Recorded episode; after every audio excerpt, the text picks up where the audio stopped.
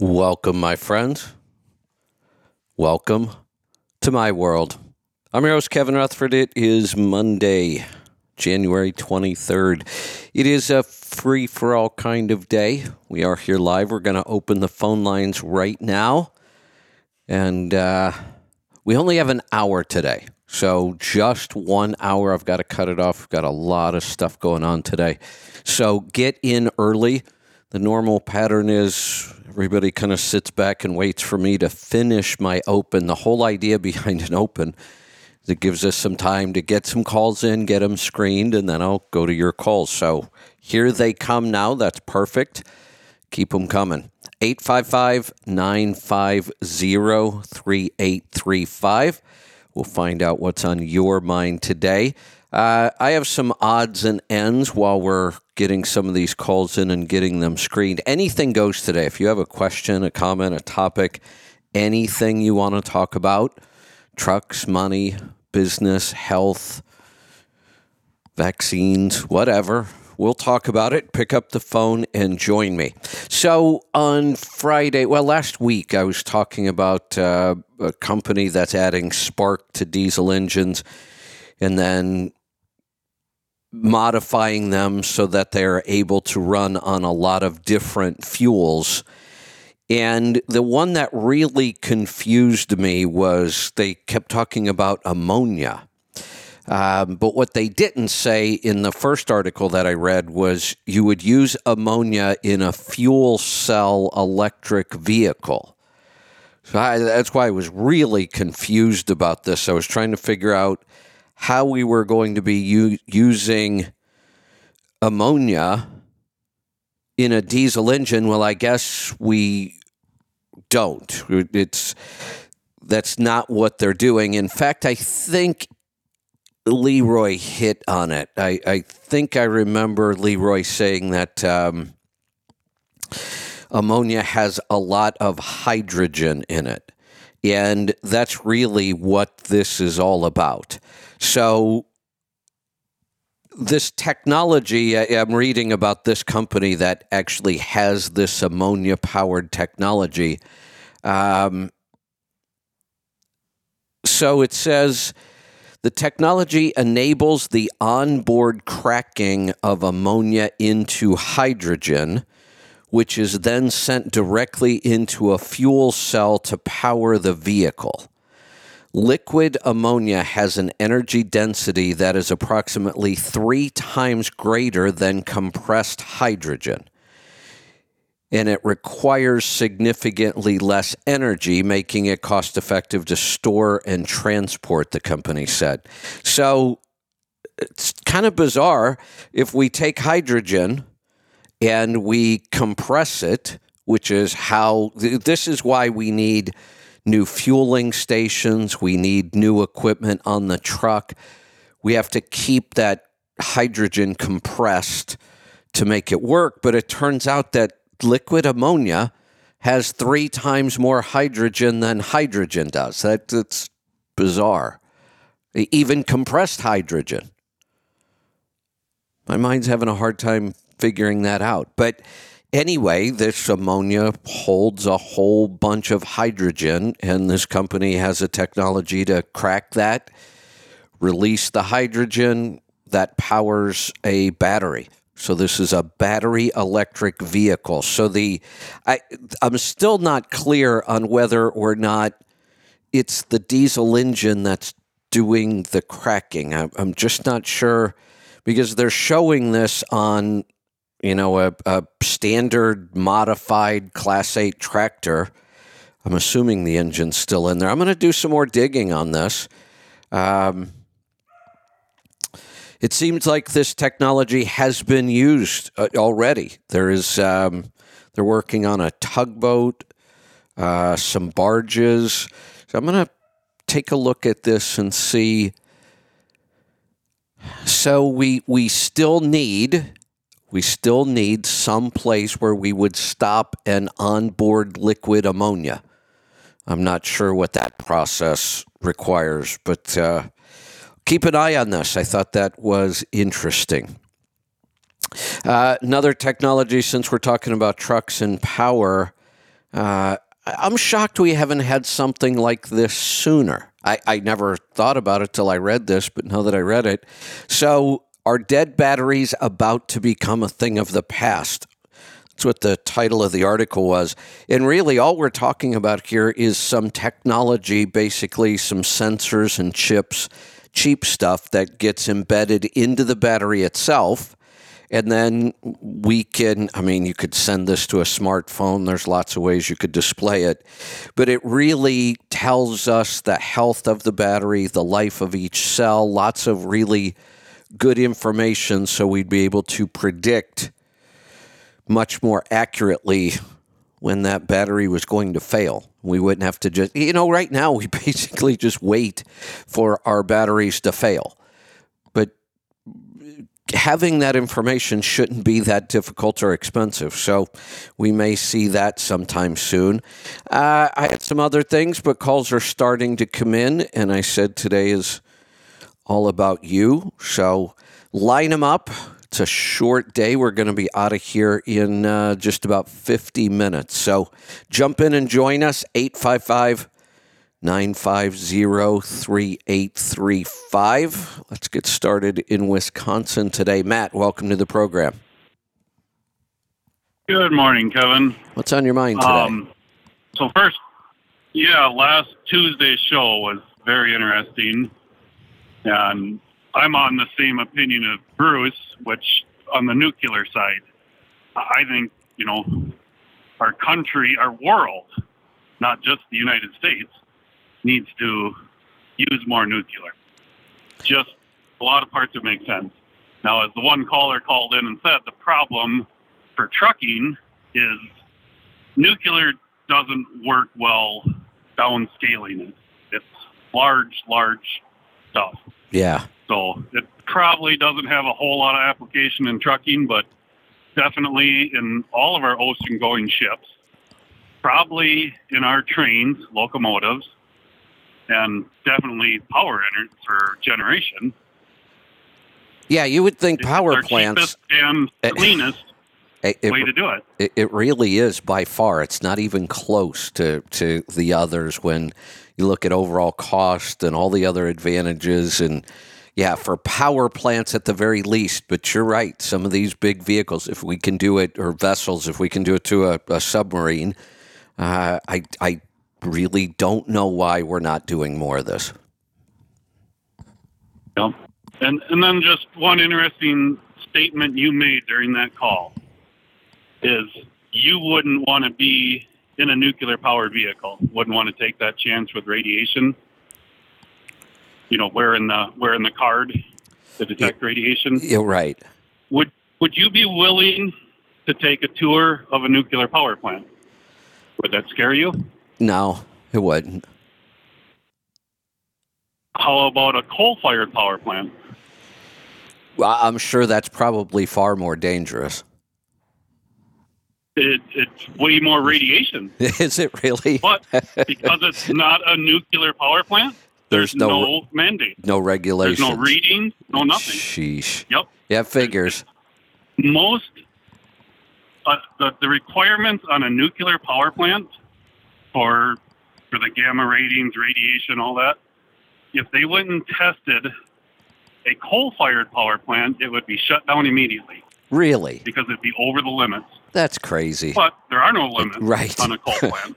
Yeah.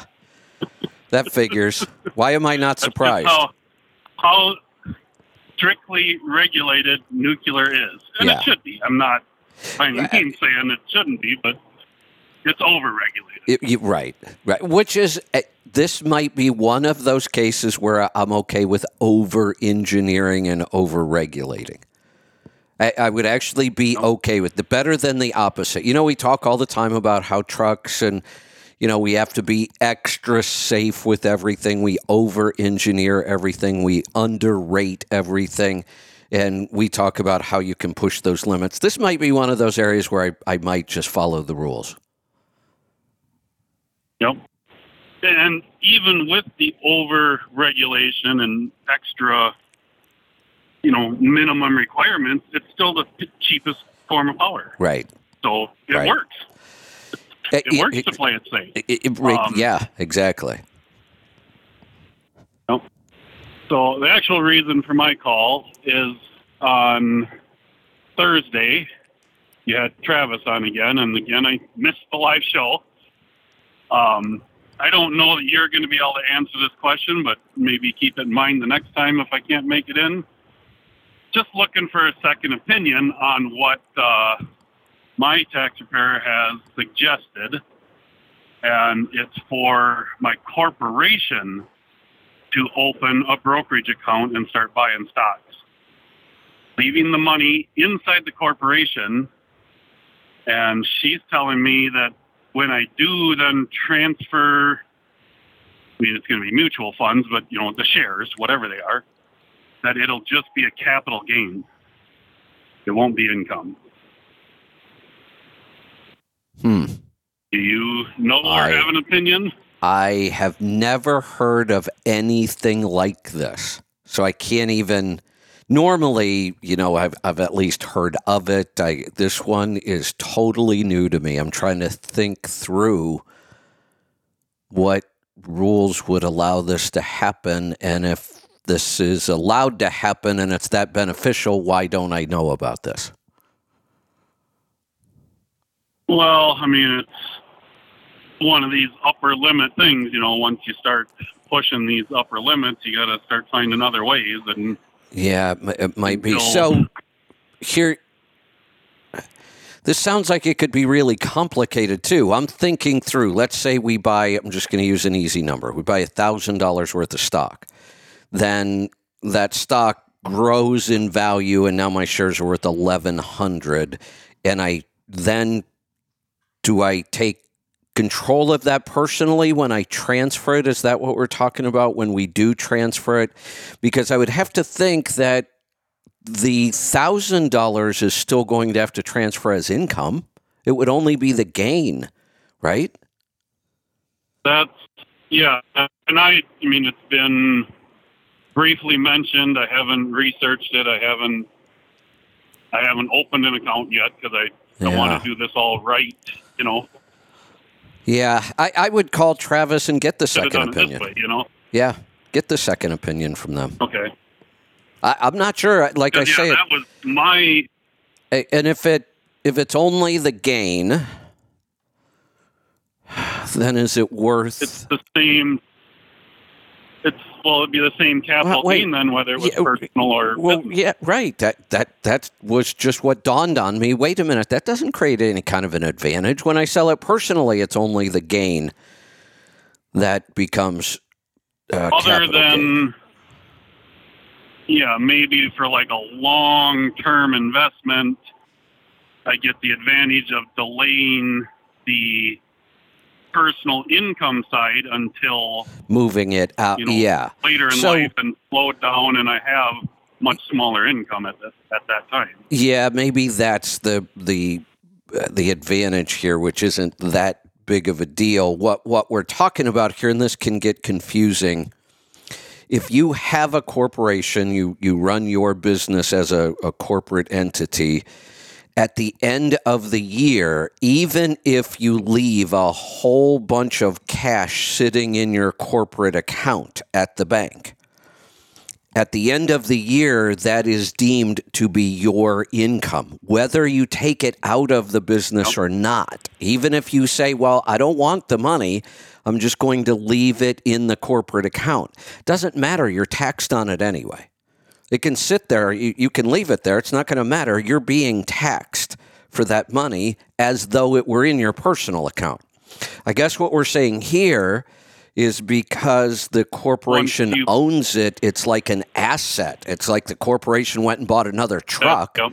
but it didn't buy a truck, it bought a mutual fund. And now that the company Yep. owns that, you don't have to claim that as income. So it's only really a deferral strategy. Yep. But that that could come in And that- handy. I mean, if, if you just you you you know if you want you don't need the money, there's money sitting around in the corporation. This would uh, this would be a way to at least put off paying the taxes till later. I need to look at that because I, I'm you know at the perfect time in life for that. put it all in there now and and probably need it within you know the next 10 years or so or want to take it back out um, or you know pay tax on it when I'm not earning so much. Maybe I'll start slowing down here. Who knows? So um, that starts to make sense now. Now that I see what we're we're doing there, we're really just deferring. Yeah, so that's so I, I got to get clarification on all that, and because that's my issue. Which, well, I don't know if it's going to continue to be an issue if I slow down, but um, you know, currently in the 24% tax bracket, and I don't want to hit that 32% tax bracket. No, So no. So that uh, yeah, that's interesting, just and that upper limit, yeah. that sounds like it's pretty straightforward. The the corporation buys this, and it's now a corporate asset. That that makes sense. Yeah. No. Okay. All right. Well, I will do more research and I will report back. All right, sounds great. I'll uh yeah, that's interesting. I may even start looking at that uh, as a possibility here.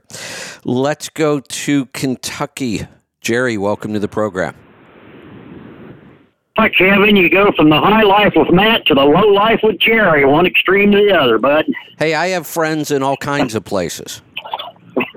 yeah, I think there's a song about that. So, all right, quick question about adaptogens here before I get to the shipper here. Um, my 88 year old mother has trouble falling asleep at night in the nursing. uh, She's in the nursing home.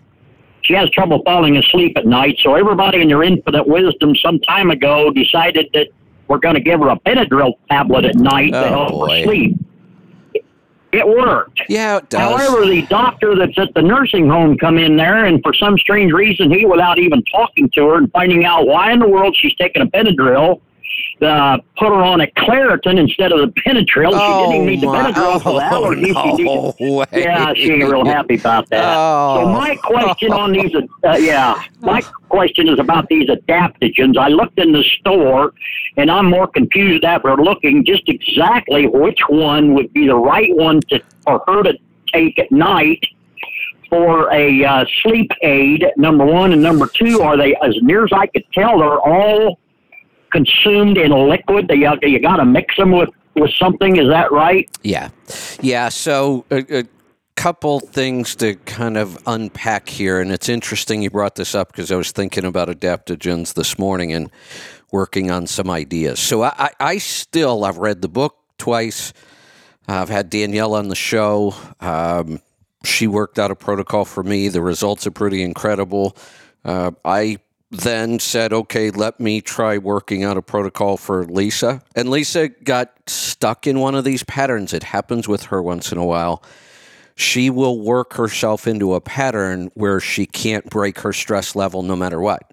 Like her stress will be high the whole time she sleeps, even and her body battery won't recover at all. And this was going on for like almost a week. She couldn't get her body battery up over 10.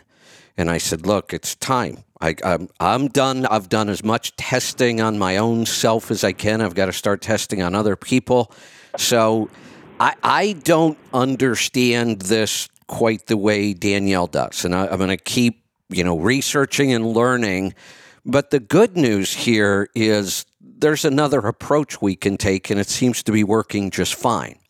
Adaptogens are basically self regulating. You can't take too much, that they regulate themselves. So we can just overdo these things if we want and then see if we're getting results. Uh, So I'm going to take kind of the shotgun approach to this. I, I'm going to start doing it myself. So we can break adaptogens down into several categories. So there's there's there are adaptogens that work on our nervous system. And what they do is they they balance our nervous system so that we spend more time in the rest and digest mode because stress is really being in fight or flight mode. That that's really what all stress is. Something is occurring and it's telling the body there's danger here. That and that's what stress really is. So these adaptogens just allow your body to move back in easily back into the rest and digest mode. And within 2 days of starting the Reishi. Um, and we only did one thing with, with Lisa. We replaced her morning coffee with the Reishi uh, decaffeinated coffee. Her stress levels broke within two days, dropped down to next to nothing. Um, I, I almost wonder if this one is just a fluke. It happened so fast, but we we had several other people have been reporting back. So we could we can break the adaptogens down into they can balance our nervous system. They strengthen and balance our immune system. Some adaptogens are really good for mm-hmm. our brain.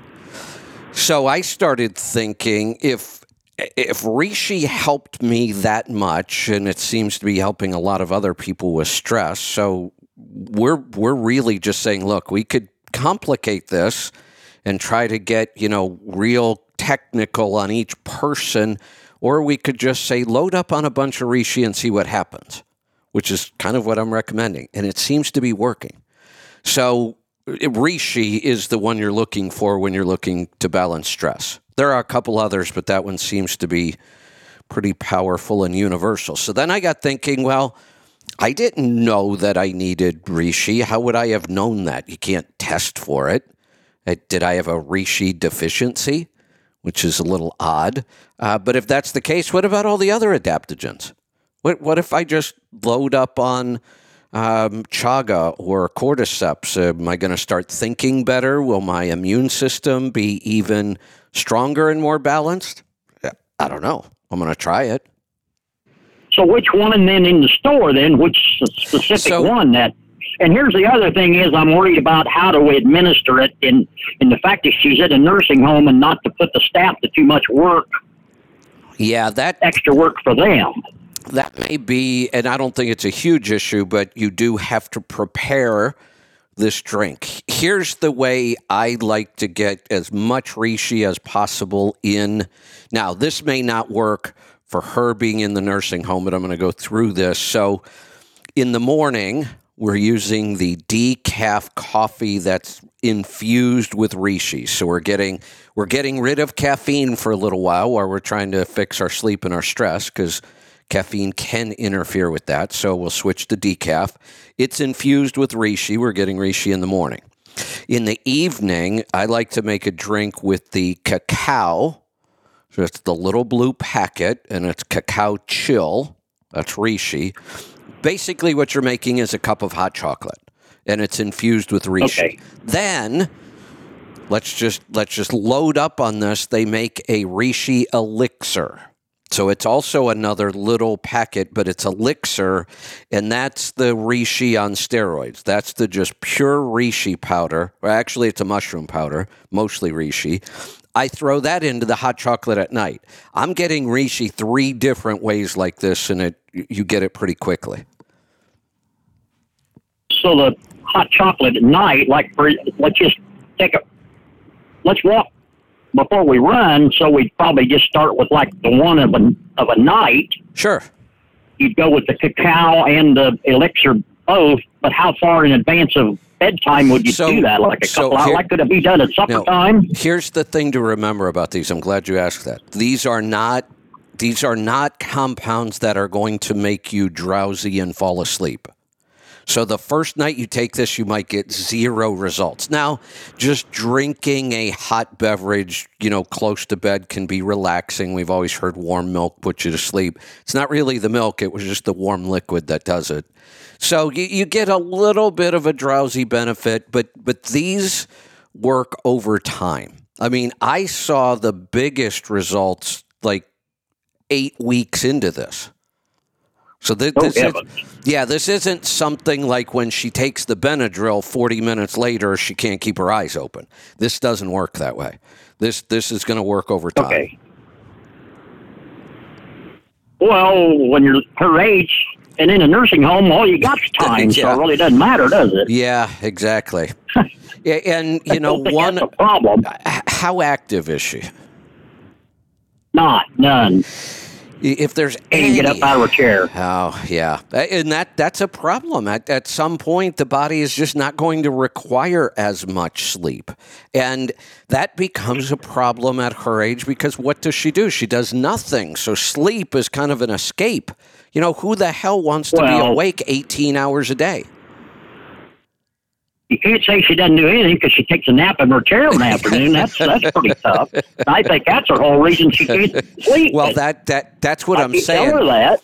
It she probably is sleeping just fine for how much sleep she needs. She's getting a nap in the afternoon. She gets a couple more hours at night. She has very very little physical activity. So uh, we this will improve things, and this is far far better than doing something like a Benadryl. All right. Well, I'll probably try the cacao and then the elixir and try to get them to maybe they could maybe mix it up at supper time and wouldn't be a whole lot of trouble to get her a cup of hot water to mix that in at supper time. It, it, it's pretty simple to make. I mean, I, I throw in, you know, a packet of the, the cacao, a packet of the elixir, a teaspoon of honey, and, you know, hot water. And then I top mine off with a little heavy cream, but you don't have to. It's fine Yeah. in just water. Well, trying to get the, the CNAs at the nursing home to get it all figured out. Oh, you know, I it's know. just that's the I, I know. logistics I've got to deal with. Right. All right, I just got the shipper I need to go, so I appreciate the time, Kevin. I thank you so much. You're welcome. Thanks for the call. Good luck with that. Let's go to Georgia this time. Oop, hold on. Got to press the right button. Heather, welcome to the program. Hi, thanks for having me. You're welcome. What can I help you with today?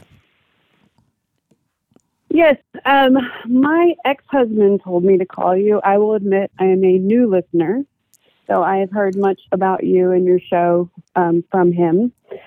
A little bit of background I'm a Afghanistan vet. I came back in 2006 with a spinal cord injury, traumatic brain injury, PTSD, and some various immune issues that we didn't know about at the time. Wow. Well, first So, off, thank you uh, for your service, and I'm sorry for everything you've had to go through.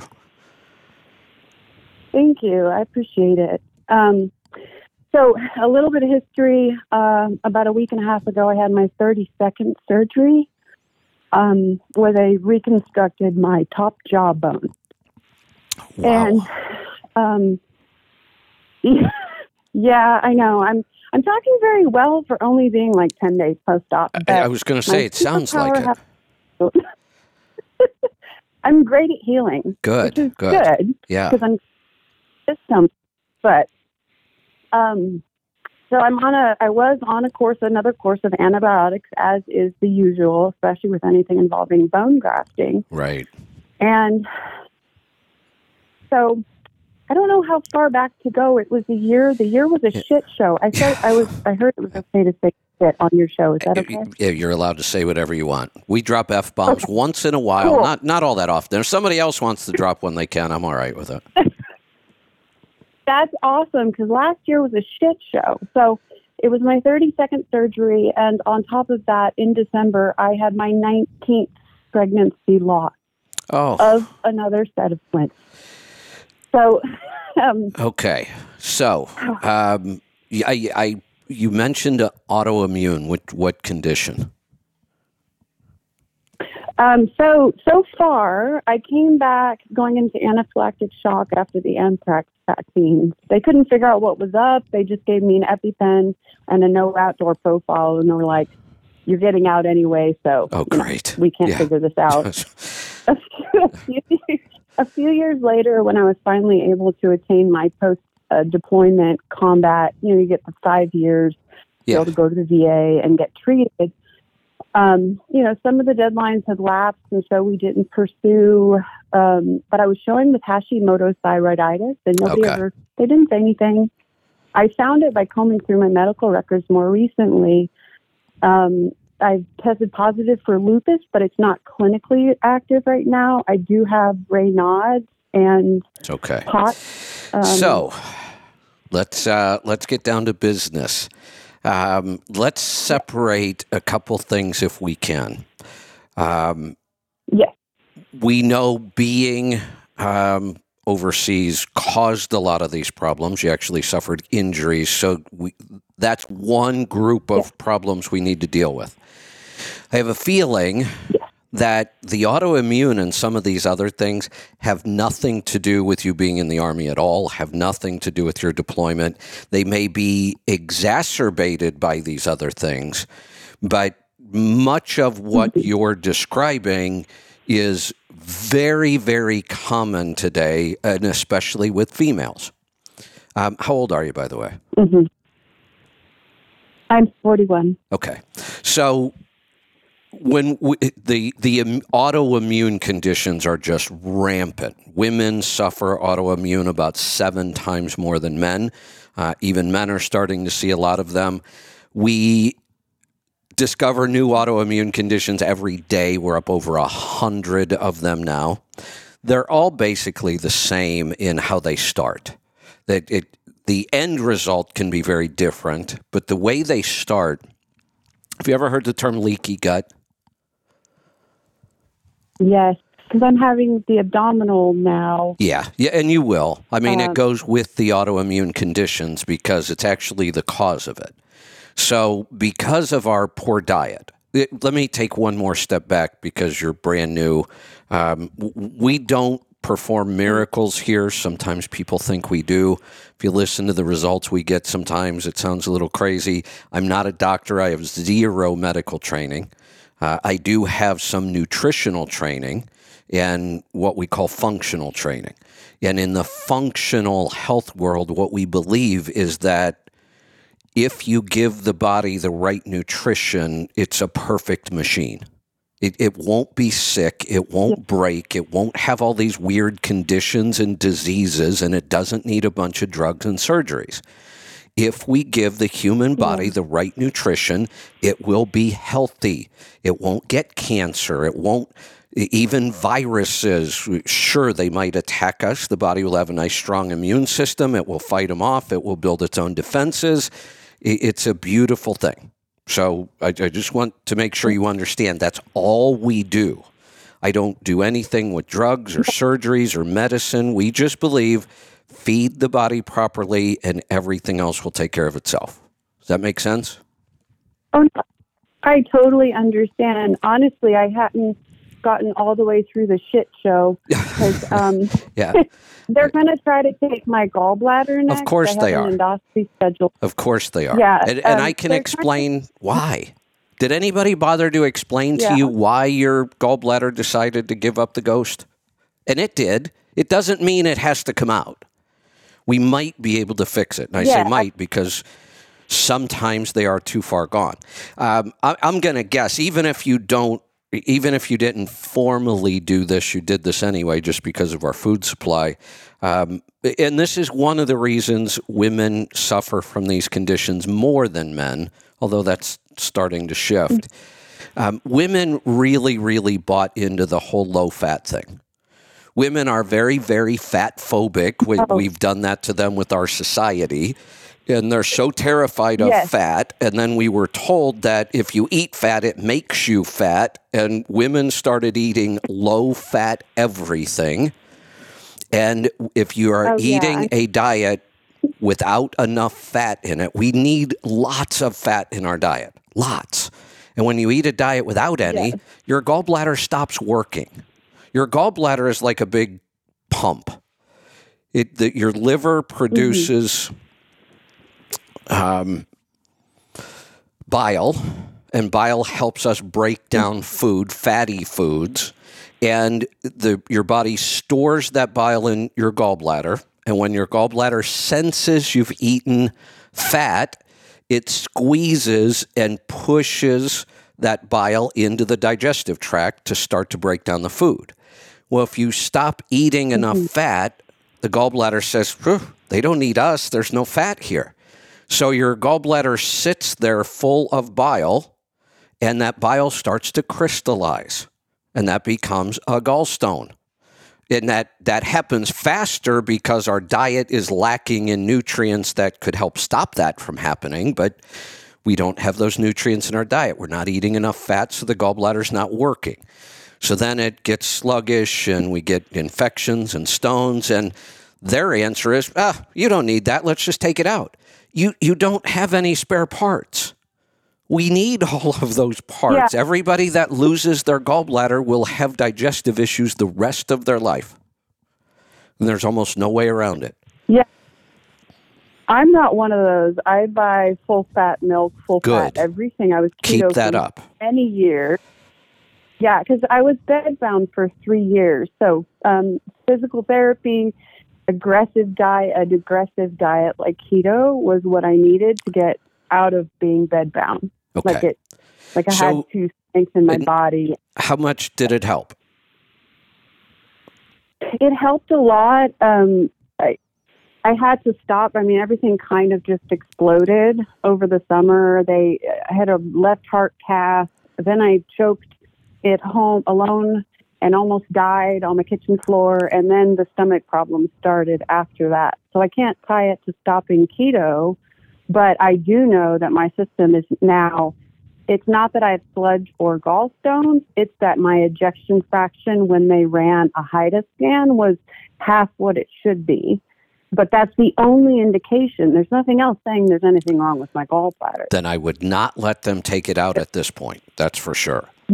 If that's all they're talking No, about, we I'm- don't have obstructions, we don't have infections, we don't have rampant stones, I, I would not take it out. So when you stopped eating keto, what what is your Mhm. current diet? It's more Mediterranean. I don't eat. I don't eat many carbs. I don't eat sugar. Um, I am guilty of my coffee in the morning, which I just heard you talking about caffeine. Well, so well, wait, wait, wait a minute. I, I, I don't want to be hypocritical because I have a well, right now I have a cup of uh, adaptogen mushroom hot chocolate in my hand. But prior to this, I had a cup of caffeinated coffee. I and, and I will I rotate caffeinated decaf. There, there's nothing wrong with caffeine. Caffeine is actually a little performance boost for our brain, uh, but there's also nothing wrong with taking a break from caffeine. And, and I will take a break, you know, several times a year. And when we find somebody who's stressed, and we we know that their biggest issue is that they're constantly in the fight or flight mode, then getting rid of the caffeine for a while can help that. But there's nothing wrong with coffee. Coffee's got lots of antioxidants. Nothing wrong with caffeine. Sometimes we just we need a break from it. So, um, are you eating any grains at all? Well, I mean, right now, because of the jaw surgery, I have nine incisions in my jaw. And one of those things they didn't tell me about was that I could get my dental fixed because the pre deployment dental work didn't happen correctly and I lost all of my top molars. So I have no way to chew right now until That's- they put in the implants tough. in my Yeah, that makes that things tough. does. So, So let me like an ancient vein. Oh, Yeah, let me let me explain what I think would be the best dietary approach to all of this stuff going on because there's a lot going on, and all I really Yeah. do is the dietary approach.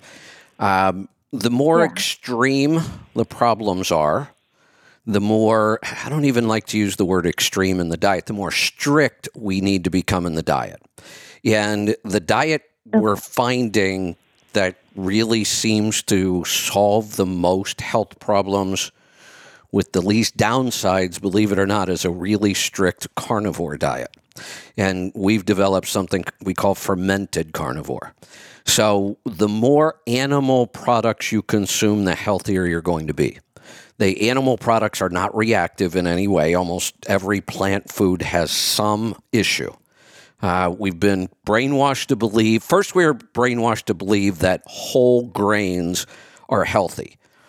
That was the biggest lie that destroyed more health than just about anything. Uh, maybe the low fat thing may have been worse. Um, grains are not human food at all, much less a healthy human food. They're toxic to humans. We should not be eating grains of any kind. That that was the first thing. We were also brainwashed into believing fruits and vegetables are the healthiest thing you could possibly eat. That is not even close to the truth. Fruit today is just nature's candy. It's just been hybridized to be a boatload of sugar. Now, I do eat one piece of fruit every day because I like it and I can. My metabolism can handle a little bit of it, but that's also after eight years of working on my metabolism. Um, plants, plants, honestly, I think were emergency food for humans and possibly medicine, but not really an everyday staple food. We, we should not be trying to survive on a bunch of vegetables. If we are going to eat them, they should be fermented.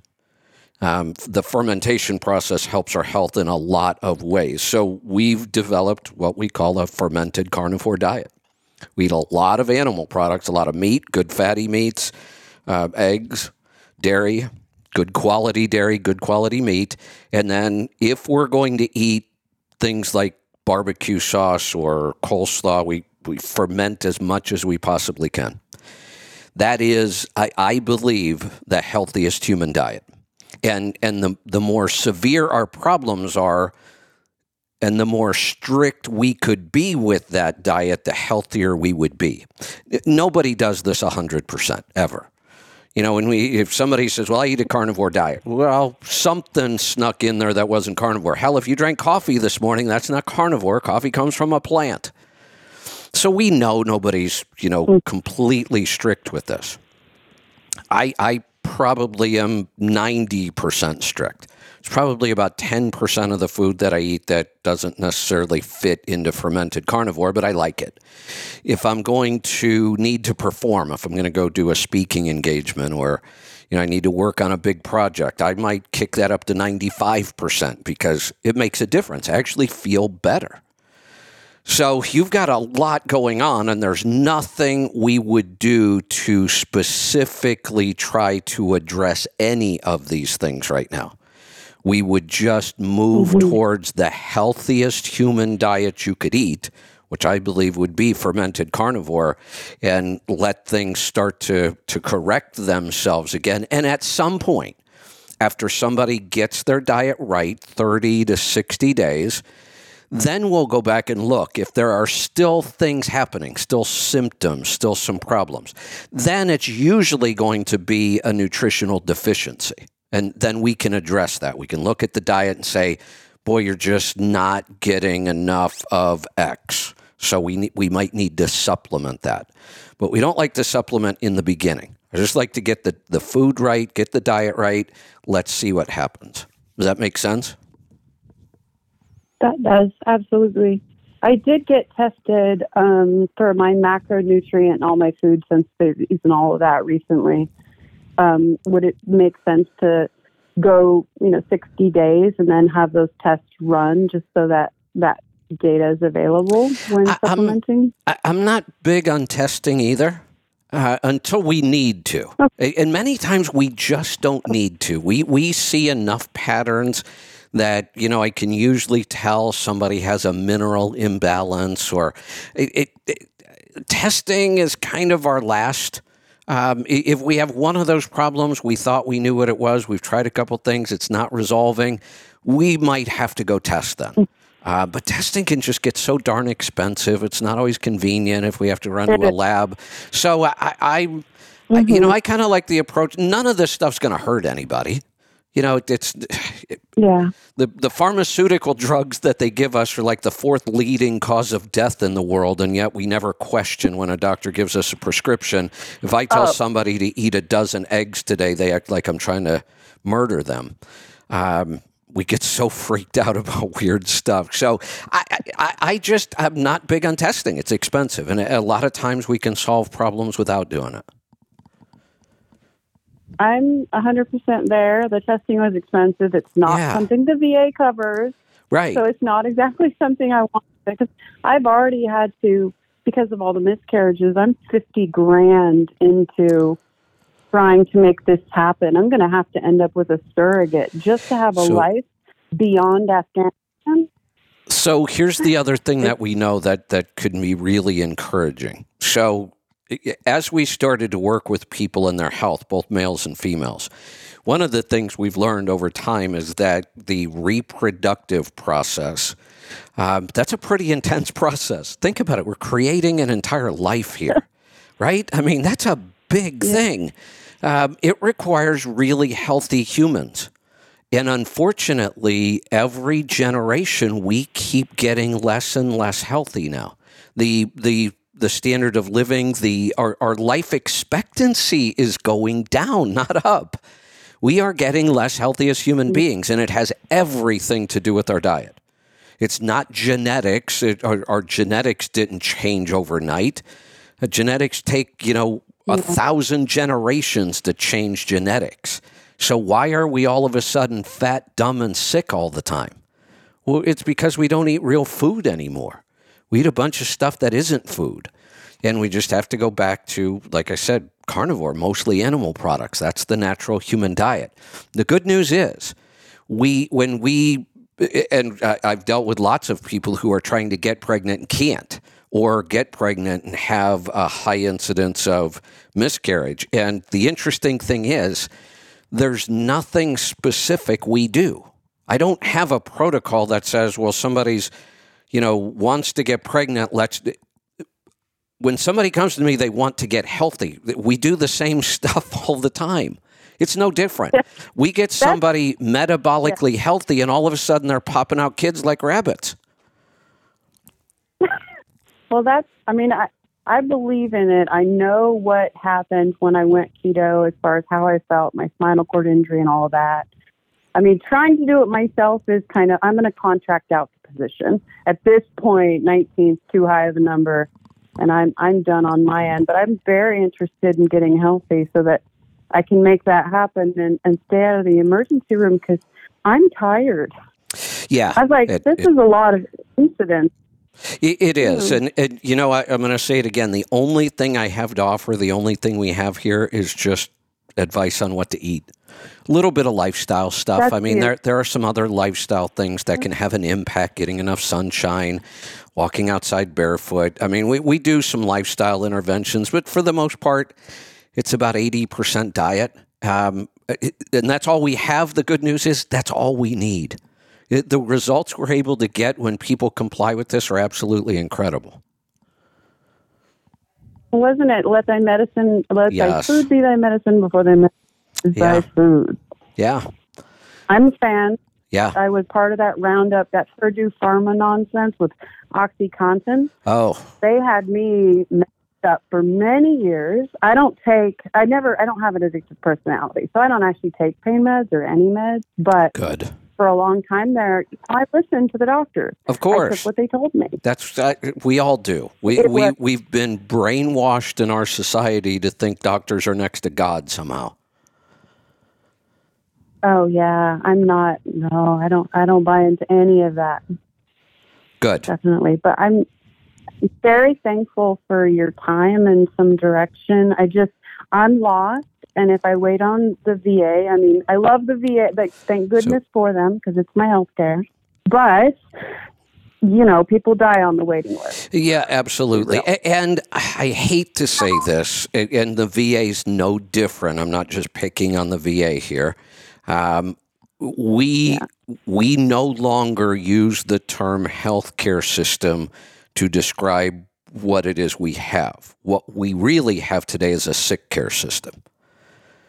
We have a system that wants to keep it, it, it's designed to keep people sick but alive because that's how you make a lot of money from somebody. If you kill them too soon, that's no good. You don't make any money off that. But if we can keep people alive and on prescription medications, there's a lot of money in that. And that's unfortunately what our medical system has become. It's a sick care system. The functional It's world not. that that I described as what I consider our healthcare system, and the single most important thing in the healthcare system is just what you put in your face every day, and we all control that. Oh, yeah. Absolutely. I don't, I don't buy into the, I'm pretty good with my um, cheats as far as like what I will actually put in my mouth because I know what it's going to cost me on the back end. I mean, and, and it's yeah But you know no and, and it's it, it's so much more critical for you because of everything you're dealing with i mean it's important for all of us but that this will make a huge change in your quality of life Yeah, I am definitely very anxious. I know that they're they're going to do the endoscopy to see if I'm like ulcerative, um, because something very serious is going on. We just don't have we don't The- know what The, to do. the so quickest way can- to heal the digestive tract is to stop eating plants. I'm a hundred. I'm in. I'll figure out how to put it in a blender or something. Yeah, uh, yeah. Right now, unfortunately, that that uh, can be a little difficult, but um, that uh, that will be a part of this. So, it did. Uh, and f- I want to make sure I thank your ex-husband for pointing you in our direction. Did Aaron. he did, he tell you about the website? He did. Okay, If good. you, um, he's such a fan. He says that you guys are part of his family and you don't even know it. well, that's He just- He's been listening to for years. I'd love that. He's one of my best. friends. Oh, I love that too. That's awesome. He's my ex, but he's he- he's amazing. So Yeah, that's I'm awesome. Very So join the website because there's a ton of support there. Um, listen to the show. Wednesdays are health day. I mean, eh, we might talk about health on Mondays because that's a free for all. Tuesdays is all about trucks and maintenance. Wednesday is all health, so you want to make sure you're always listening on Wednesday. Thursday's another free for all, so we can talk about health on Thursdays. Friday, we get a little mix of everything, so um, plenty of opportunity. Like today's Monday, and we spent all this time on health. Thank you. I really appreciate it. You're welcome. I really do. And Heather, we will uh, we'll look forward to hearing back from you soon. And uh, we have other resources. We could do a one-on-one consultation with you, but right now, I just like to get people started with food. You don't need to buy anything. You don't need to run out and stick yourself and give blood. Let's just let's just get the diet down. Thirty days from now, maybe we'll do a discovery call or a one-on-one. Let's go to Tennessee this time. Joe, welcome to the program. Hey, I got to get through some calls quickly here. Joe, I forgot I had a time limit Hi, today. hi, Kevin. Hi, hi, Kevin. Thank you for taking my call. I'm a relatively new uh, listener, so I'm going back Well, and welcome. consuming a ton of podcasts. Uh, a, a couple of questions. One off the bat. Can you explain why the Fleet air filter is better than, say, a standard air filter? I can. I can. So Okay. there's two things we want a filter to do, and they're kind of opposed to each other. We want a filter to do what it's called. We want it to filter out dirt. We also want that filter to flow as much air as possible because diesel engines need a lot of air. The more air we can give a diesel engine, the better it runs. That's why we have turbochargers and charge air coolers, and we're trying to force as much air into that cylinder as we can. So, a paper filter, the traditional paper filters, when you first put them in, they're actually pretty good at flowing air. They're not all that great at filtering in the beginning. You put in a new filter, and we can actually watch the silicon in an oil sample go up a little bit. Then, as that paper filter starts to trap dirt in it, it actually gets better at filtering. Does that make sense? Yes, yes. but it gets worse at flowing air because now we're starting to clog up that surface. So it will filter better, it will flow air worse. And that's a problem. We lose fuel economy, we lose power, our, our burn isn't as clean, so it's harder on the emissions. So a f- an oiled foam filter, which is what the Fleet Air filter is, it's oiled foam. So now the foam has much much bigger air passages than paper does, so it allows a ton of air to flow right through there.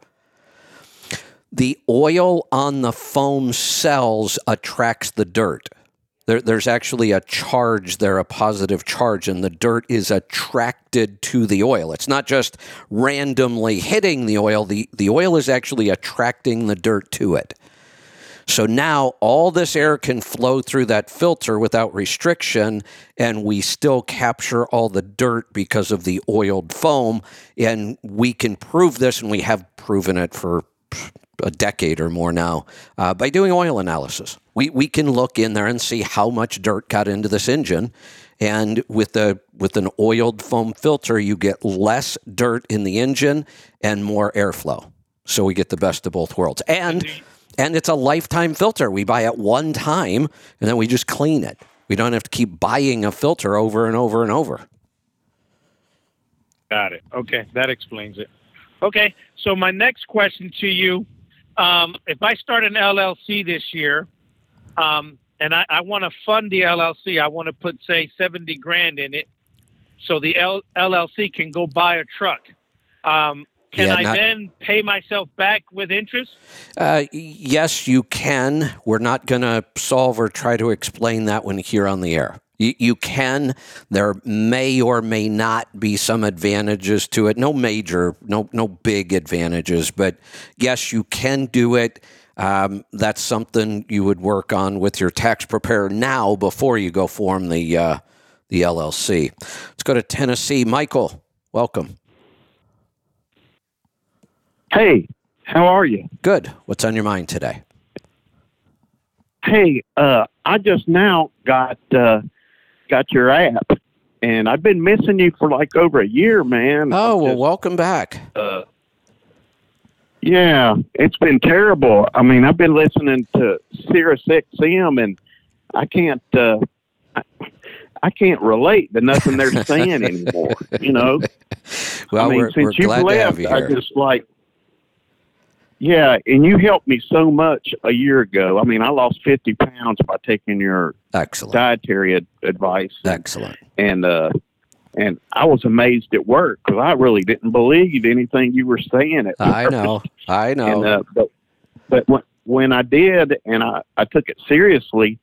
Man, I can't even hardly eat any of the foods I used to eat. It's crazy, got me in isn't bad it? shape. I know. mean, like when I eat bread, I eat bread. It makes me sick. I, that Or I eat a bit Yep. uh, an ear of corn. I end up throwing up That- right after I eat it. I that mean, that's our body saying stop doing this. Yeah, and I didn't recognize that before, and I was raised on eating like that. Yeah, You we know, all gravy were. and Yeah, biscuits. of course, we all were. Bread at and- every and meal. Yeah, and it gets worse year after year. and, and it was it was killing me, man. I mean, now I can get out, and right now I'm broken down, and I want to talk to you about uh, the the shop is saying my fifth wheel's cracked, and I've never heard of that. I've never heard of a fifth wheel cracking. oh yeah. You know, No, it happens. And look, you, you know, there are some things that if the shop tells us, we kind of have to take their word for us. If they tell us our ECM is is fried, well, uh, most of us can't look at an ECM and tell if it's good or not. But I can look at a fifth wheel; it's either cracked or it's not. I mean, this isn't, uh, but they do crack. Absolutely. Oh, okay. Well, I didn't know. I mean, I, I've I've uh, been a mechanic before too, and I've taken fifth wheels off of wrecked trucks. Oh, yeah, look, on. most of them, most of them are going to go two million miles just fine and never have a crack. You're absolutely right, but Right. they they can, and uh, you know we don't do it very often. But fifth wheels sometimes need to be rebuilt too, just so the jaws and the internal components will wear out and they get sloppy. Um, but I, I have seen them just crack and completely fail. It's pretty rare, but it can happen. Well, I, I imagine with the aluminum fifth wheels. I mean, I never heard of an aluminum fifth wheel. Before. You know, the, the, in- in- my fifth. in my opinion, uh, aluminum fifth wheels aren't worth it unless you're in a really weight sensitive operation where it's going to make a big difference. Well, that's what I got, aluminum fifth wheel, and I haven't been no harder on it than than any fifth wheel I've ever had, and I don't understand. Well, telling me I- it's cracked. Uh, yeah, I see. I didn't realize it was aluminum. That makes much more sense. They're not as strong. Aluminum is not as strong as steel or iron, or it, we use it because it's lightweight, and we know we give up some strength. And like I said before, I even knew yours was aluminum. I never recommend them unless, like I said, unless you're a local fuel hauler. Some of those guys will do crazy stuff to get their weight down. They'll use aluminum brake drums, aluminum fifth wheels. But if you're not in a weight sensitive operation, I would never use one. They are less strong. Well, I didn't realize that, but I do appreciate you, Kevin, and uh, I'm looking forward to to enjoying the, the, the programs and everything. And and uh, Well, good, good. If if just, uh, uh, if you I- haven't you know, noticed thank yet, you for all your You're you're welcome. One of my favorite parts of the new format and the new show, no commercials. I love that part. Oh, I love that part too, and I'm so glad you could speak your mind now. Exactly. I mean, I don't understand Sirius. I mean, I listened to that comment you made that that uh, I guess got you in trouble some. Yeah. And I didn't see anything that that was worth Yeah. That was worth. Uh, of course not. Not that- not, uh, not that was amongst you adults. living there. I mean, you didn't threaten nobody or Yeah, it- it- you know, the, I mean, it, it was, it, it- woke America's lost its mind. It's starting to go away. We're starting to finally realize how ridiculous it was. And honestly, it's one of those things. Um, it was pretty traumatic when it happened. I had been with them 15 years. We had to, you know, shift pretty quick, and we, we only took one day off. We it happened on a Thursday. We took Friday off. I was back on the air on Saturday. Been back on ever since, and, and I'm glad it happened. I'm I'm so much happier like this. We lost some revenue. It's going to take us a year or two to make it back up, but we'll be fine. And and I love the show more now than ever. But I still I still going to miss you on the radio. Yeah, I know. really It- am. But I know. I mean, I'm glad I have another avenue I could listen to you on. there you go. And now you can listen anytime you want. You miss a show, you just listen to it later. Hey, when I'm sitting in line waiting for my truck wash or anything. Yeah, there you go. That's right. All right, Michael, great to have you back. We are going to take one more call. Fred, welcome. Hey, Kevin. Good morning. Um, I want to shout out to Marcy. She posted a video of the uh, the doctor that uh, uh, was it Chris Palmer who uh, wrote Brain Energy, Yeah, yeah, and he's having a discussion with a neuroscience uh, new neuroscientist, and it's very it gets in depth. But I wanted my my my question was they're talking about our mitochondria, which is what activate our cells for not to get too technical into this, and no, you know what I'm talking about. Yeah. But um, they're talking about the the the was it mito mitophage mitophage I think it is where where the where they replace the old yeah. the dying cells with the new cells. Right. The, uh, so, um, and and he is uh, Palmer is talking about the fasting, uh, fasting, uh, either intermittent or long term fasting, um, accelerating this or or enhancing this process. It- so you get It- it's about the only thing that has been proven to do that and to increase the length of what they call the telomeres. And they Right. claim that you can measure telomeres and tell exactly how long somebody's going to live. Right. So my question to you is, and I don't know if there's any study on this, but you know, I I, I usually keep my eating, of course, to a six-hour window, and a lot of people do this. And but are we breaking this fast with the fat-based coffee in the morning? You know, that, probably yes, but it, it's like saying, you know, is one more step every day going to make you healthy? It, it, it's a small thing. It, yes, it broke the fast. Did it really cause your body to have to do so much work to digest that little bit of fat that we we disrupted the whole pattern? I don't think so. I, I really doubt it. I- I- Right, and right. and honestly, Well- um, intermittent fasting for me, even just intermittent fasting, is difficult without that fat in the morning. I'm really hungry if I don't eat it, and to me, if I'm hungry, I'm going to eat. So, you know, fasting has been proven I- to increase the length of telomeres and you know support the mitochondria but you know what the way we do this now the the intermittent fasting with some fat in the morning it's got to be about 20 times better than the way we used to eat No, and I agree with that. I agree with that sentiment 100%. I'm thinking maybe try now again, I do the same as you. If I am hungry, I'm going to eat Yeah. something. It's not I- I'm not to I'm not in a starvation Nope. type of uh, mindset. Um, but what I'm right. thinking of doing Fred. is and I'm Fred, I hate to do it, Yeah. but I got to go. The, the train is leaving the gotta sta- the right. train is leaving the station. I, I have got to run. We've got a we've got a busy day. So, uh, Fred, we will. Uh, right, we'll talk again. Yeah, we'll pick this up later. Be safe, be profitable, be fit and healthy. Always do the hard work and master the journey.